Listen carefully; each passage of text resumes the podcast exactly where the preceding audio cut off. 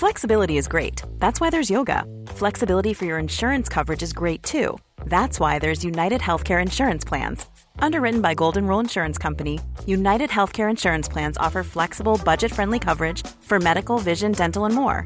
One of these plans may be right for you if you're, say, between jobs, coming off your parents' plan, turning a side hustle into a full hustle, or even missed open enrollment. Want more flexibility? Find out more about United Healthcare Insurance Plans at uhone.com.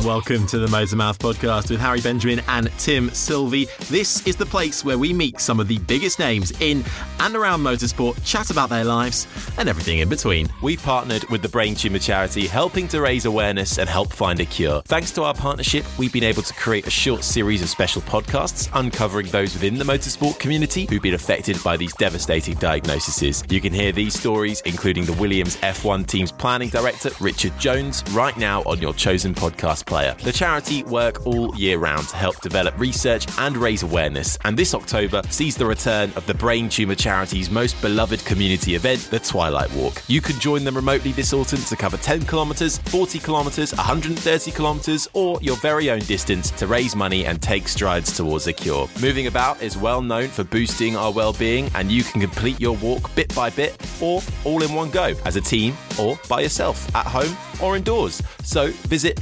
www.thetwilightwalk.com to sign up and start your fundraising challenge. A huge thank you for your support. If you can donate anything, you can do that through the motormouth.club website or through the Brain Tumour Charity Direct. And together we can help every single person affected by a brain tumour. We're really excited to be once again teaming up with F1 Experiences, the official experience, hospitality, and travel program of Formula One. F1 Experiences is the closest you can get to the pinnacle of motorsport. And let's face it, any chance to get close to Formula One this year, we are all over it. And the brilliant news is you can now return trackside thanks to F1 Experiences. Enjoy the very best race tickets and track hospitality, first class hotels, and unprecedented access you simply cannot get anywhere else. For more information on how you can book your F1 experience, visit f1experiences.com, where you can also save 5% on your very own F1 experiences package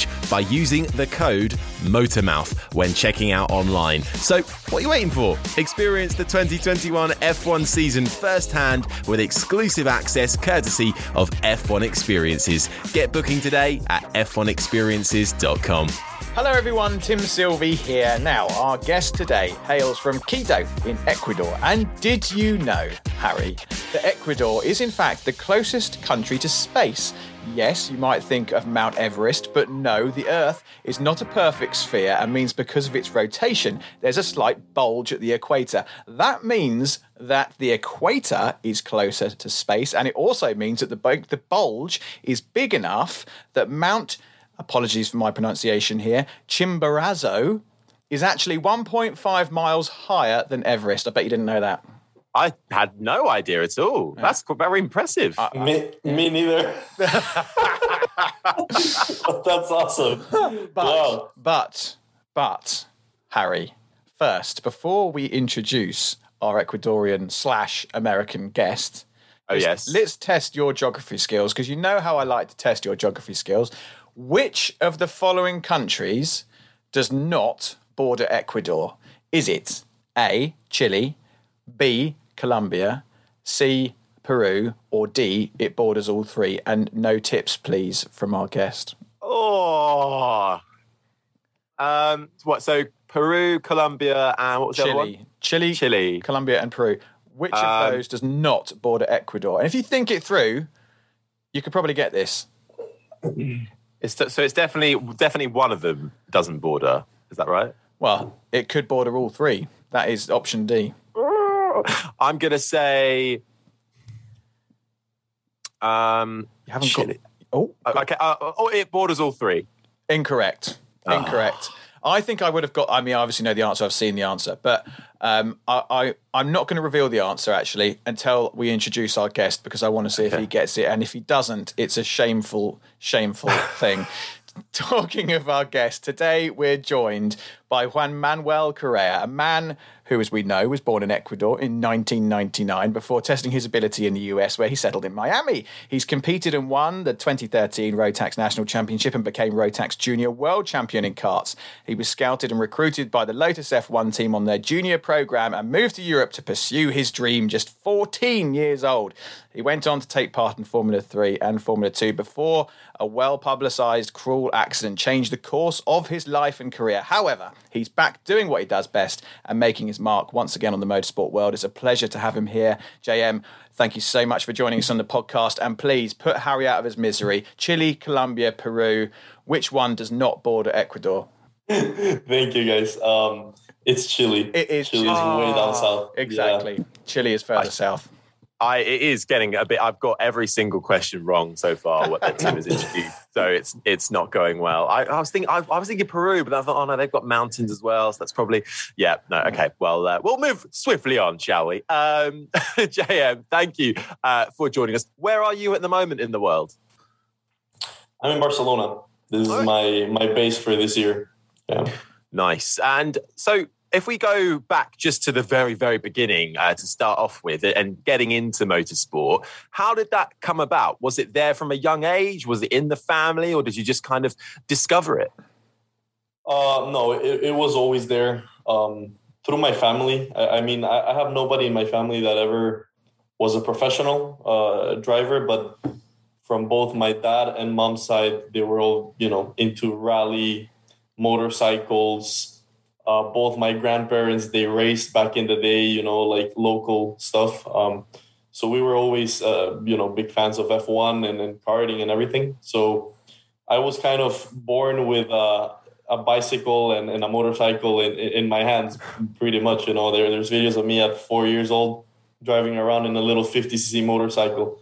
So um, and, and ecuador is a country where there's a lot of um, fans of, of f1 rally you know um, it's big over there. So I just kind of uh, got into it, and then my dad got me into karting because he started to race rally for for fun when he got older, and uh, he met some people that were uh, into the karting scene there. And I started like that, and at that stage, I was racing motorcycles before I started with motocross. But once I went into a go kart I never wanted to get back on the motorcycle and, and didn't want to get out of the go kart. And, and I was pretty good at it since the beginning. So it just kind of took off from there. And you, you were pretty good at it and, and you decided to to move. You, you went over to the States and started competing at a higher level. You won the Junior Rotax World Championship, as we said at the top of the show. You must be thinking at this point, actually, I'm not bad at this. Perhaps there's a career in it for me. Was that when it started becoming a bit more serious?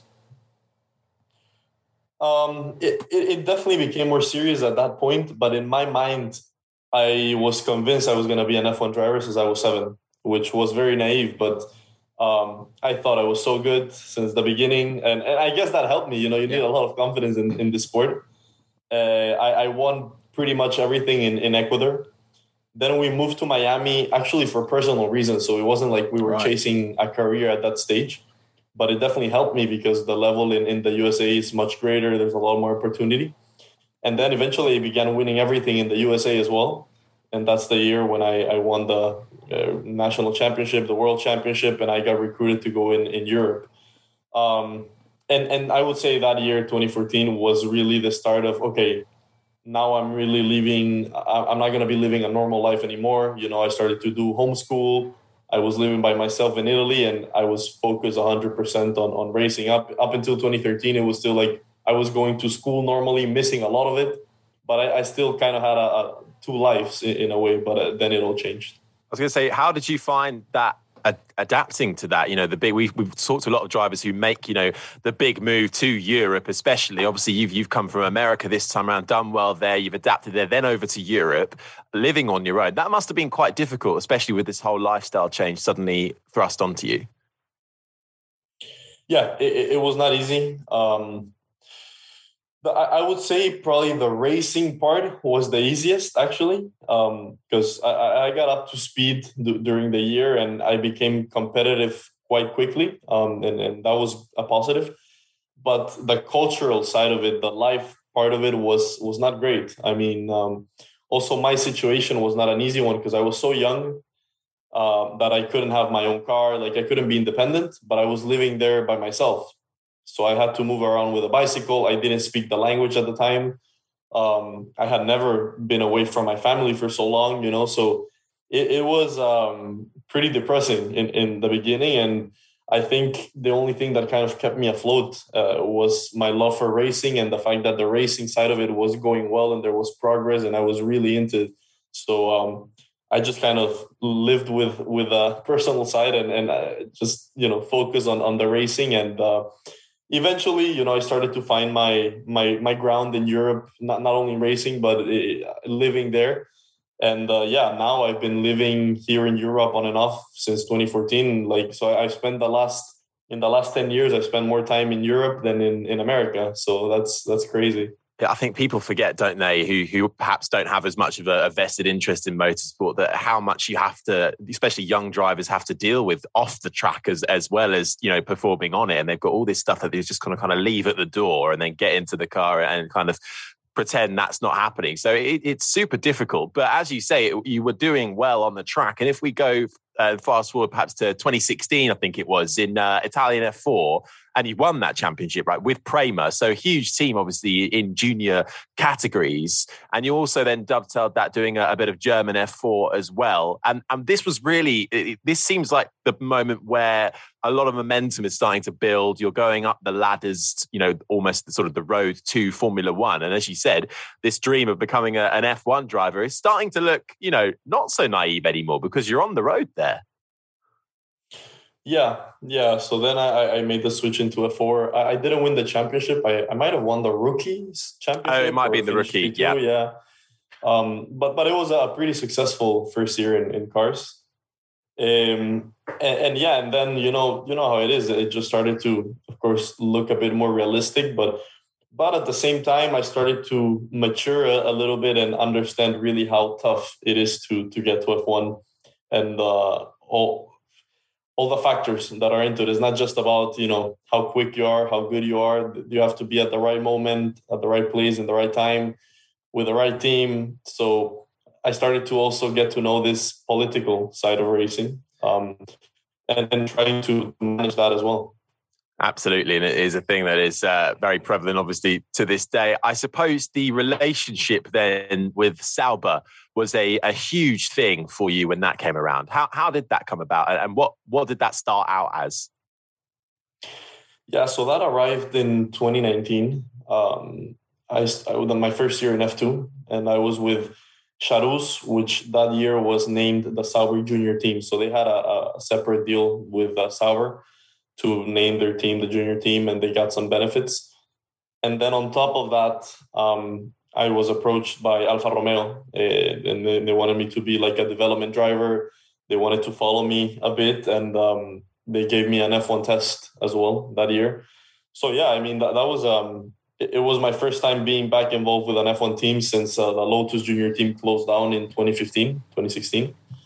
Um, so that, that was nice. And uh, I got my first F1 test, which was a dream come true. It was uh, lovely. And then the next week, uh, I had the crash in Spa, and everything just came to a, an abrupt end. So I feel like right now, um, I'm trying to get back to where I was just before the crash and kind of retaking the, the my my career. And and for those of our listeners who who don't know, and and if you're not happy talking about this, obviously we won't. But that that was a pivotal moment for you.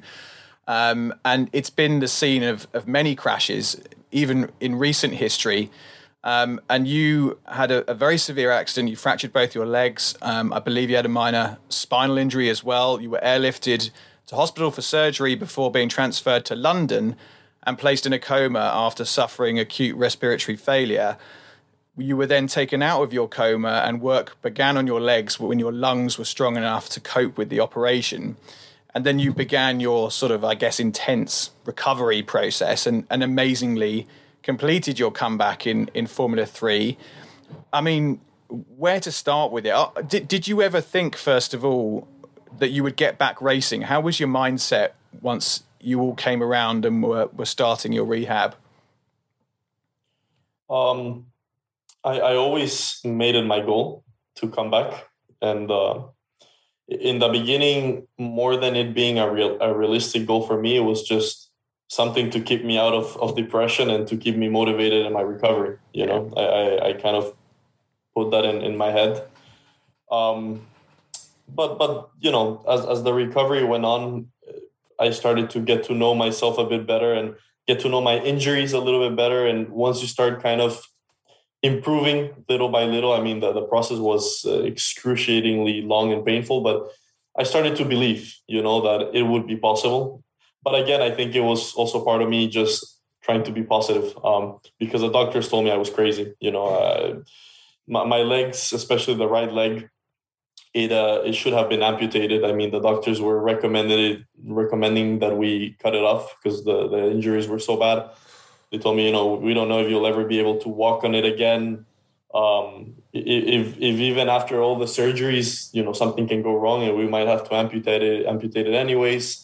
Um, and and if you do save the leg, the, the pain is gonna be so bad for the rest of your life that you know you're you're gonna have no quality of life.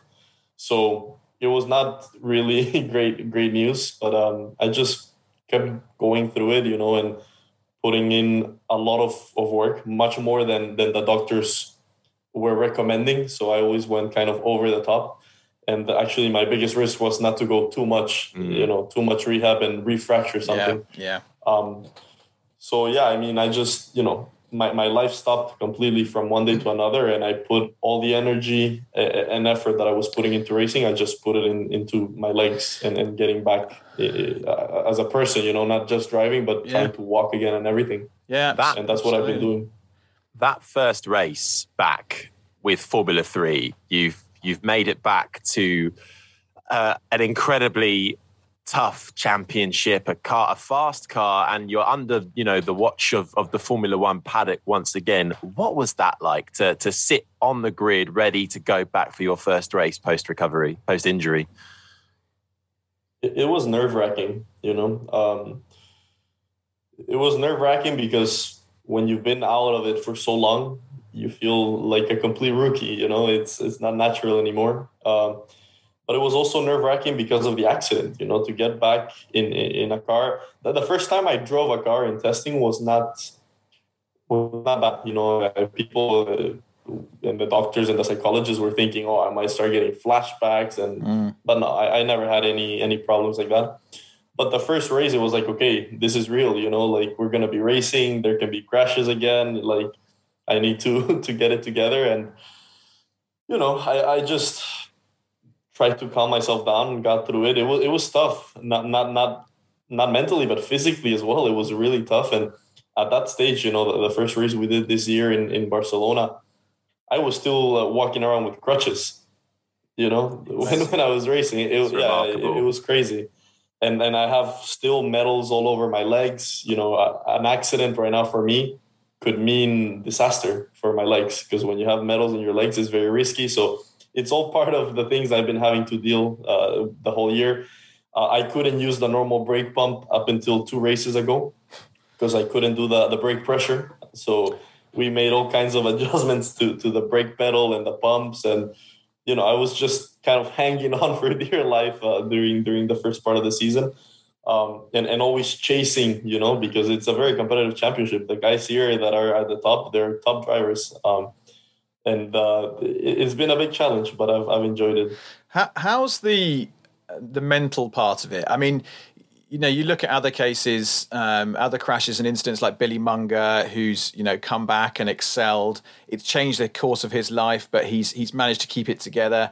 Did did you go through any difficult patches mentally and and I'm interested in this area for a number of reasons I mean we, we did a podcast with a guy who owns a, a mental health charity um, a guy called Lewis Warren in the UK um, and it's an automotive charity that that supports uh, mainly men, but women as well through um, challenging mental health issues. And we're hoping to do an event soon with Movember, uh, the charity, to to do a motor mouth event with them that's focusing on on mental health.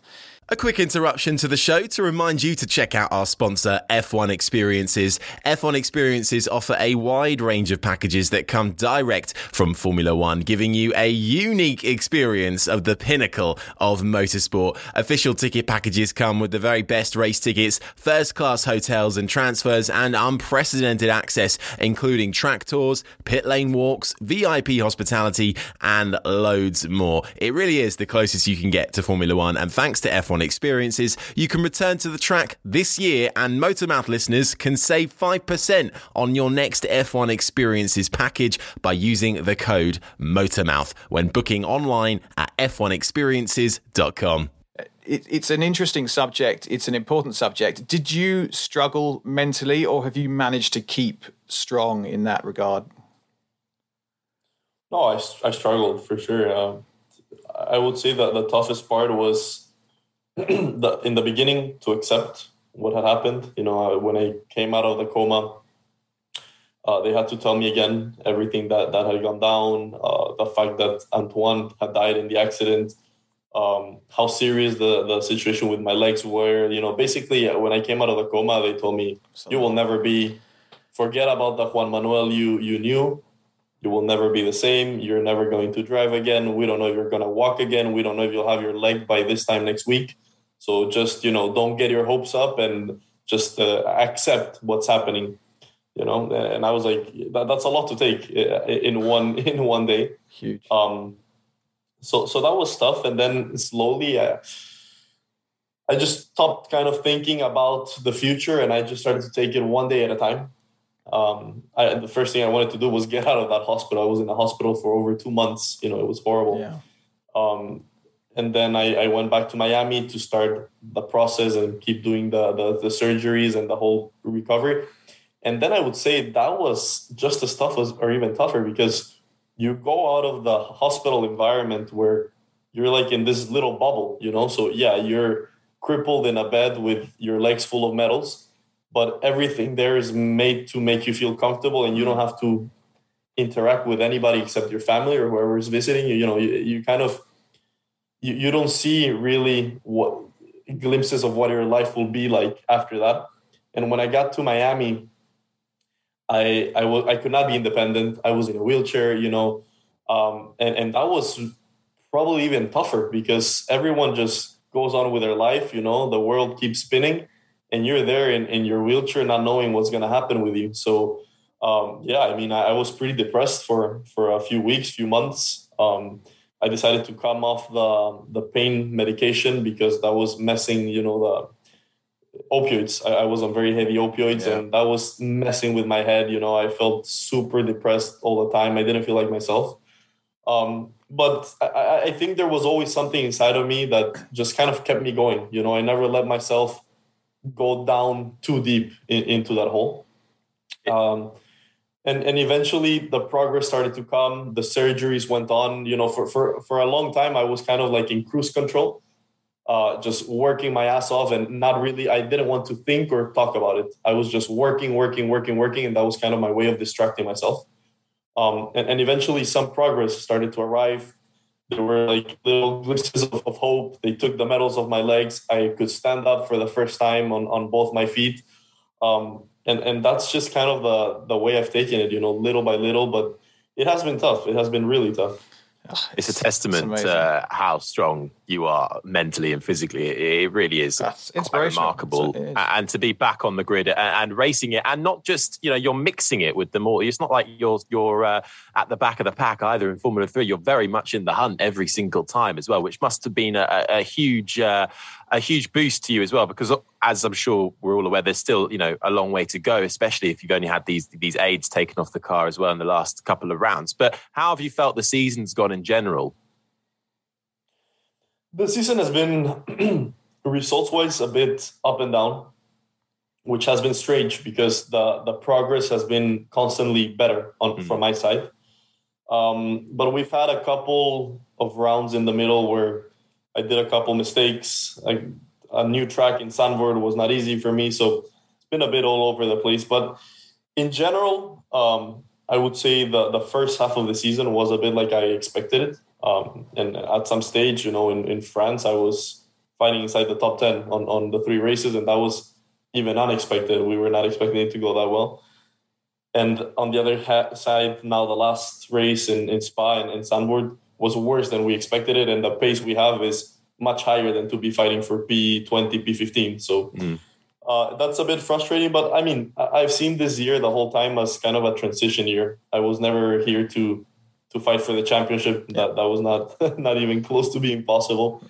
Um, and and like I said, the progress has been clear, and and the team can see it also from behind the scenes. There's a lot more than just the results. Mm.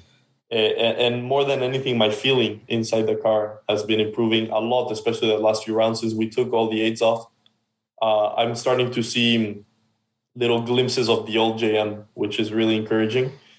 Um, and and I think you know right now my, my focus is to finish off strong in Sochi. Not again, not results wise, just keep improving myself and, and feeling better, and uh, do a better prep for next year. It, I mean, there's no other words for it. It is just incredible. And what's also remarkable, James, is that you've been quite vocal about safety in motorsport throughout the entire time as well, and particularly in relation, of course, to to Eau Rouge in, in, at Spa-Francorchamps. We saw incidents so recently there in F1 with Lando Norris, the W Series pileup as well, and GTS with Jack Aitken and a number of GT drivers having um, a, a, huge collision there at the top of the hill. Uh, do you feel like your voice is is being heard there, and what do you want to change in respect to that specific part of the track? And also, can that be taken and used for other tracks as well? Because at the moment, it seems like it's just a Spa thing, but actually, can it be seen in other places as well? I think there's always uh, improvements that that we can make in other places and in the cars themselves. Um, if you see the pictures of my car after the crash, it, it is quite shocking the, the way it broke, and you know that's for sure can be a, an improvement. And I still haven't been allowed to understand why it broke that way. So the FIA have been very close really? uh, about the whole situation. Yeah, um, eh, but yeah, I have been vocal because um, I, I feel like at least you know we had this tra- tragedy. Um, uh, another driver died I am permanently disabled uh, for, for, the rest of my life due to that accident. So at least let's make it um, be worth it in, in the way that let's make changes, you know, let's make sure that doesn't happen again. Um, and, and so far there hasn't been a change. So uh, answering your, your question, I don't particularly feel that they, my, my, my, my voice has been heard because I've been saying this since two years ago already. Uh, at first internally, uh, there was no response, and and now of course you see the accidents and social media. And unfortunately, it seems that a crash in F1 without any serious uh, damage to, to anyone will create more more uh, change than a, a, fatal crash in F2, yeah. which for me is a bit. It, it, it shouldn't be that way, um, but you know, uh, hopefully at least it changes. In this case, I do think there has to be some changes done to the corner, not to the actual layout. You know, I, I think they can just change the barriers, cave the track inwards to allow for more room in, in case a car crashes. And, and, the corner does not have to change. It is a, a fantastic corner. You know, going through that corner, there's no feeling like that in the world, and fans love it. It's iconic. But uh, you know, it, it's a sport where there's a lot of money involved, and uh, I'm sure if they really wanted to, they can change the, the track and make it a bit safer. So the question is is when. yeah, well, keep keep being vocal. Um, you know, hearing you speak, I don't know whether you sort of take notice or take it in, but it's very inspiring hearing someone like you speak because of what you've been through. But you articulate it very well. So keep being vocal, and and you know, we'll do our our small bit in our tiny part of the uh, motorsport um, universe to try and support you and amplify you wherever we can. But let's look to the future. You. Um, you you're you're back in the seat. You're doing what you do best. What is the plan now? Has anything changed in the grand plan? Is F1 still the goal?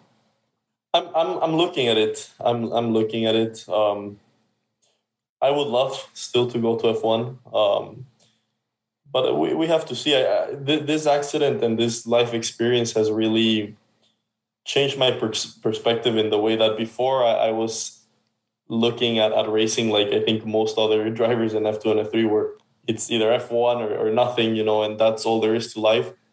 And uh, now I've learned that there's a lot more to life than just being an F1 driver. Um, and there's a lot of other categories where you can have a great career and have just as much fun and, and enjoyment. So um, we, we have to see what's best. You know, if it's still realistic uh, to go to F1, we will pursue that. If I am able to find the budget, the, the support, I will pursue that. But if not, I'm not going to be one of those drivers that is staying in Formula Two until he's 25 years old, mm-hmm. um, hoping for a miracle. You know, uh, for me, I'm not going to wait for a miracle, and I'm going to do what's best um, in, in the general sense. So yeah. we will see. For for next year, I would uh, probably like to go to F2. We're looking at options right now uh, because anyway, I think I still need to go back to that category to keep learning and get back to 100%. I think I still need one more full season to really be back at, at the level I was before. And uh, what better category than F2? It's probably one of the most competitive categories in the world. So, and, and I already know the tracks, I know the teams, you know, I'm, I'm in that environment and, and that's an advantage. Yeah. So we're, we're looking at options at the moment, but nothing is, uh, it, it's a bit too early uh, right now to, to really have anything confirmed. Yeah. Yeah. Steve, still rebuilding. Um, who is the best driver you've ever shared a track with? um, that's that's a tough one. That I've ever shared a track with. I mean, I've been I've I've shared tracks with really good people. George Russell, really impressive. Um, what else do you have? Anthoine in, in his F2 in 2019, F2, he was really impressive that year. Uh, I don't think I've shared the track with Charles or, or Alex Albon. So you're not surpri- uh, not surprised neither. Not surprised by George's um, success then. No, no, uh, he he's been really impressive since karting. Um, I, I, I didn't I only raced with him one year because he was always like a couple of years ahead of me. But I have seen him. You know, I remember when I was doing uh, karting in, in USA, he was winning everything here in Europe. Um, and then he went to F3. He had a couple of tough years in F3 uh, with not such good teams, and it seemed like his career to F1 was kind of over. And then he got a an opportunity to be with Mercedes in GP3 with ART, and he won the championship in the first year, and then the F2 he won it on the first year. So um, no, not not surprised at all. I think there's there's a lot of young talents now coming up um, that I have raced against, and uh, that are you see these guys going into F1 and immediately being up there with the uh, with the big boys, you know. And I think that just kind of shows the level that we have uh, nowadays in the junior categories. Motorsport can uh, change very quickly, as we well know. Is there anything you would have done differently coming up through you know through the ranks in your career so far if you could go back yes there's always things you can uh, do differently uh, I, I don't regret it i think one thing is to be regretful or something of something or, and, or to want to change it but you know there's always you know oh that might have been a better team for that year or i should have yeah. stayed one more year in this category and not gone up um, but it's all super subjective. You know, I think for the opportunities I had in the places where I was at that moment, we did the best we had. Um, and, you know, we, we, we managed to, to still have a, and go pretty far, you know, so yeah. I think uh, overall I, I had already a pretty good career.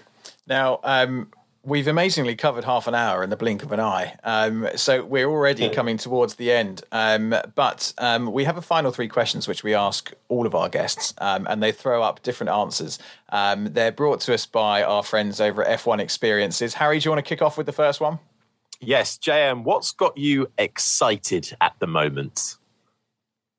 At the moment, um, number one, Russia. So we have Sochi next week, and uh, I did the prep at the sim uh, yesterday with the team, and kind of all my focus is there. And then I would say the second major thing is next year. You know, at this time we're discussing with teams, uh, seeing where I'm going to be living. You know, kind of what my life is going to look like, and that's always exciting, but very stressful as well. Um, and finally, I'm excited to go back to Miami, uh, hopefully soon once the season is over. I haven't been there in months, and I haven't been seeing my family so much this year, so I'm looking forward to that. Good stuff. That'll be amazing. Uh, second one for you. What are you scared of? Um, hmm. Um, you, I will tell you something funny. My most common nightmare. This is a true story. My most common nightmare. I had one the night before the Zandvoort race two weeks ago, and it is always the same. I am getting ready for the race, and for some reason I'm very late. All the cars are on the grid about to go, and I don't manage to get my suit and my kit on in time for the race, and the race starts without me. And every time it happens, I wake up sweating and screaming. so I, I think that's probably like my biggest nightmare ever. Um, and and it's something I don't know why. I, am sure there's some meaning behind Yeah, that, yeah. but There's- I hate being late. there's I hate some- being late, and I would hate to miss a race. So there's something behind. There's that. something there. We, we need to find that, that needs a psychologist to dissect and find out what's going Yeah. on inside your brain. Well, oh God, I can imagine. Yeah, the sweat's going through there as well, and suddenly no, waking no. up. Um, got a final question for you then, JM. What is your favourite racing destination? I, I really enjoy Abu Dhabi. Like the end of the year when when we were doing GP3 and F2. Um, I really enjoyed Monaco. That was nice. Eh, and and Vegas. I, when I was doing karting, we used to do the Super Nationals in Vegas. That was pretty cool. Oh, Um, cool. we, we go to some some cool places, but I think those are my top three because I mean Abu Dhabi mainly because there's the end of the year party and everyone's kind of like in a good mood. Um, Monaco, it's it's Monaco, it's something special, and, and the same with Vegas. Yeah, no, Vegas, brilliant city, love it. Uh, I totally agree on Abu Dhabi. Not the best track necessarily in the world, but the facility No, is amazing. Yeah, I'm not. I'm not talking. I'm not talking tracks. No, I'm no, not talking no. tracks. It's- it- and and I think I think Miami is gonna be amazing next Yeah. year. Oh yes, I bet you're buzzing. I've for been, that. yeah. I mean, it's it's like uh, even if I don't, hopefully they will put F two and I will be in F two and race there. That would be amazing.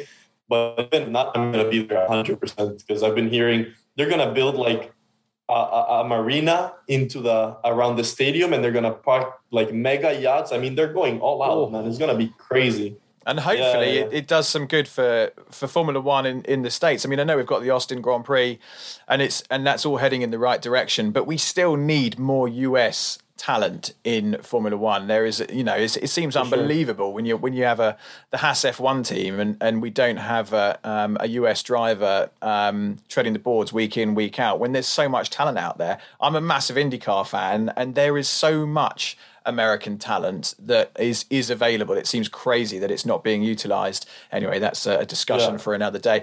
I also wanted to quiz you on Ecuador. It, it, what's it like? Should we be going on holiday to Ecuador? For sure, Ecuador's amazing. Yeah. Do you get to go? No, really, it's it's Do you go back? Yeah, yeah, yeah. Like I go back probably twice a year. Um, like always, New Year and, and Christmas, I'm I'm there, and then sometime in, in, in the rest of the year, I, I escape for a week or two. But my family, they're there four or five times a year. We still have an apartment there. My whole family, like grandparents, cousins, uh, are there. And, and it, honestly, it's one of the most beautiful countries in the world. I am sure. Um, it- yeah, we, we have the mountains in the middle, so you can you know go to the mountains. Like you said, Chimborazo is closer to the sun than Everest. Yeah. Yeah, we also have uh, Cotopaxi, which is the highest active volcano in the world. Yeah, yeah, we have some crazy stuff. And then you have the coast on one side. We have the Galapagos Islands. I'm sure you've heard of them. Yes. they are yes. absolutely crazy, uh, incredible. And then on the other side, we have the Amazon. So we have anything you can dream of. We have in Ecuador. We have great food. The people are nice. So It's the, are- definitely are the is the Galapagos Islands is that part of the Ecuadorian area? Yeah, I Didn't know it's that. Ecuador. That's terrible. Wow. I should have known that. Yeah. I should have Well, I'm found that in my research. Yeah, he's got an apartment there. We can go and we'll just turn up. Hello. Yeah, you can come over. Listen, um, JM, thank you for joining us on the show. Um, all too brief, but fascinating talking to you. Um, your story is inspiring. It's amazing. It's great to see that you're following through with all this stuff with the FIA and the safety measures. Um, it's it's amazing to hear from someone who's been through all that trauma, has come out the other side and is and is proving a success again despite doctors and others telling you that it can't be done. So a hugely, hugely inspiring story. Thank you for sharing it with us and being so open, and hopefully it can help some of our listeners as well. Um, but for now, um, Manuel, thank you for joining us. Thank you. Thank you very much, guys. It uh, was my pleasure and it was a fun one. I appreciate it. Before you go, one final reminder to check out F1 Experiences, the official experience, hospitality, and travel program of Formula One. F1 Experiences is the closest you can get to the sport. Official ticket packages, which include the best race tickets, first class hotels, travel, and exclusive behind the scenes access across a Grand Prix weekend.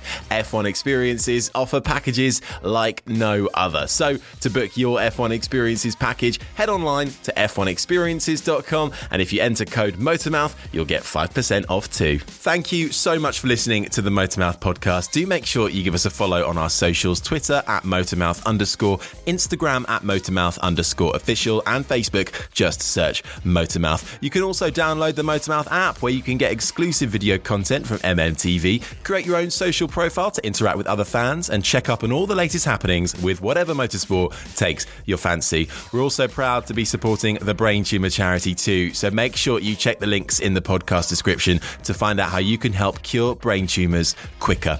Don't forget to like, subscribe, and review. And until next time, you've been listening to the Motormouth Podcast.